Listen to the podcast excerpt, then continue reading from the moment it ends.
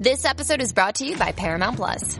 Get in, loser! Mean Girls is now streaming on Paramount Plus. Join Cady Heron as she meets the plastics in Tina Fey's new twist on the modern classic. Get ready for more of the rumors, backstabbing, and jokes you loved from the original movie with some fetch surprises. Rated PG-13. Wear pink and head to ParamountPlus.com to try it free.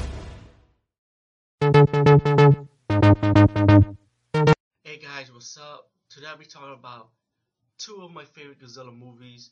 I, am one of those YouTubers. I'm gonna say that it's gonna be very rare for me to review a Godzilla movie. I'm not gonna review every single one of them because I do have Japanese original Japanese prints on most of them, but not all of them. And um, to anyone that can review these 28 Godzilla movies or so, congratulations, because I'm sure I can't do it. So as as my co consolation, this is the best I can do. But um, I just finished reviewing two of the Godzilla movies just now: Godzilla vs. Megalon and Godzilla vs. Gigan.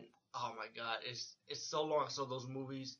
It's ridiculous. Um, Megalon, I had Japanese print. Godzilla vs. Gigan was the, original U.S. release for the movie, but I think the runtime for Gigan it was the same thing than the Japanese print. And what I heard about that, I don't think is, I don't think it's, it's pretty much the same cut. You know, like that's what I think. I could be wrong, but I, I read, read online about it. Besides that, start with Godzilla vs. Megalon. If you haven't known, Godzilla vs. Megalon is the appearance of the Jaguar robot, and it's the only time Jet Jaguar makes an appearance in a, in a Godzilla movie.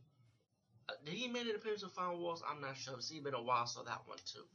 But besides that, this movie's about like these three people, right? You got a friend, a scientist, and a, and a young boy they genius inventors.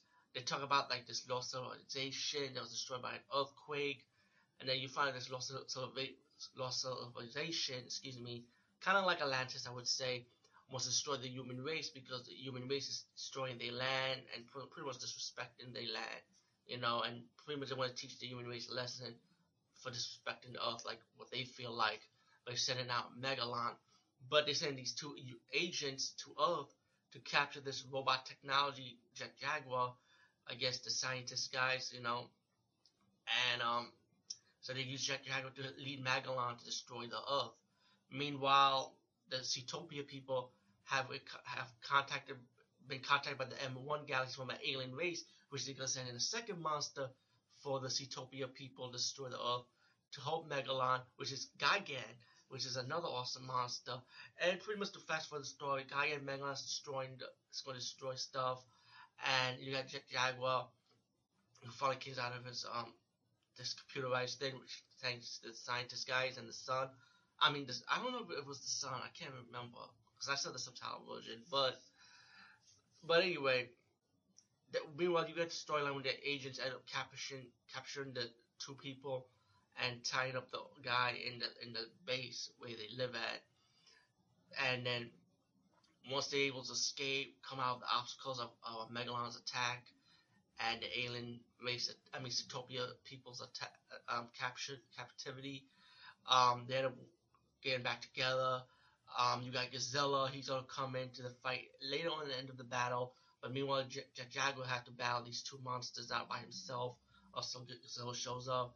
Godzilla shows up, and Jet Jaguar Godzilla's teaming up to battle um, Megalon and Gigan.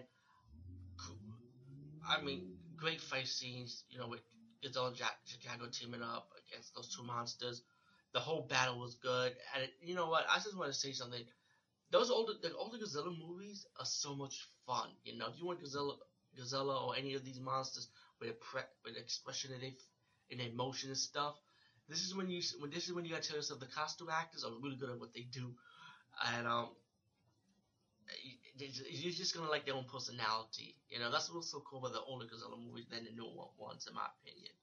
But besides that, highly enjoyed it. You know, fight scenes, soundtrack, the fun factor, action, storyline, and you know the storylines in those older Godzilla movies were good too. You know, it wasn't the best, but at least it had some kind of story to hold you back without keeping you bored bored with the scientific stuff, you know.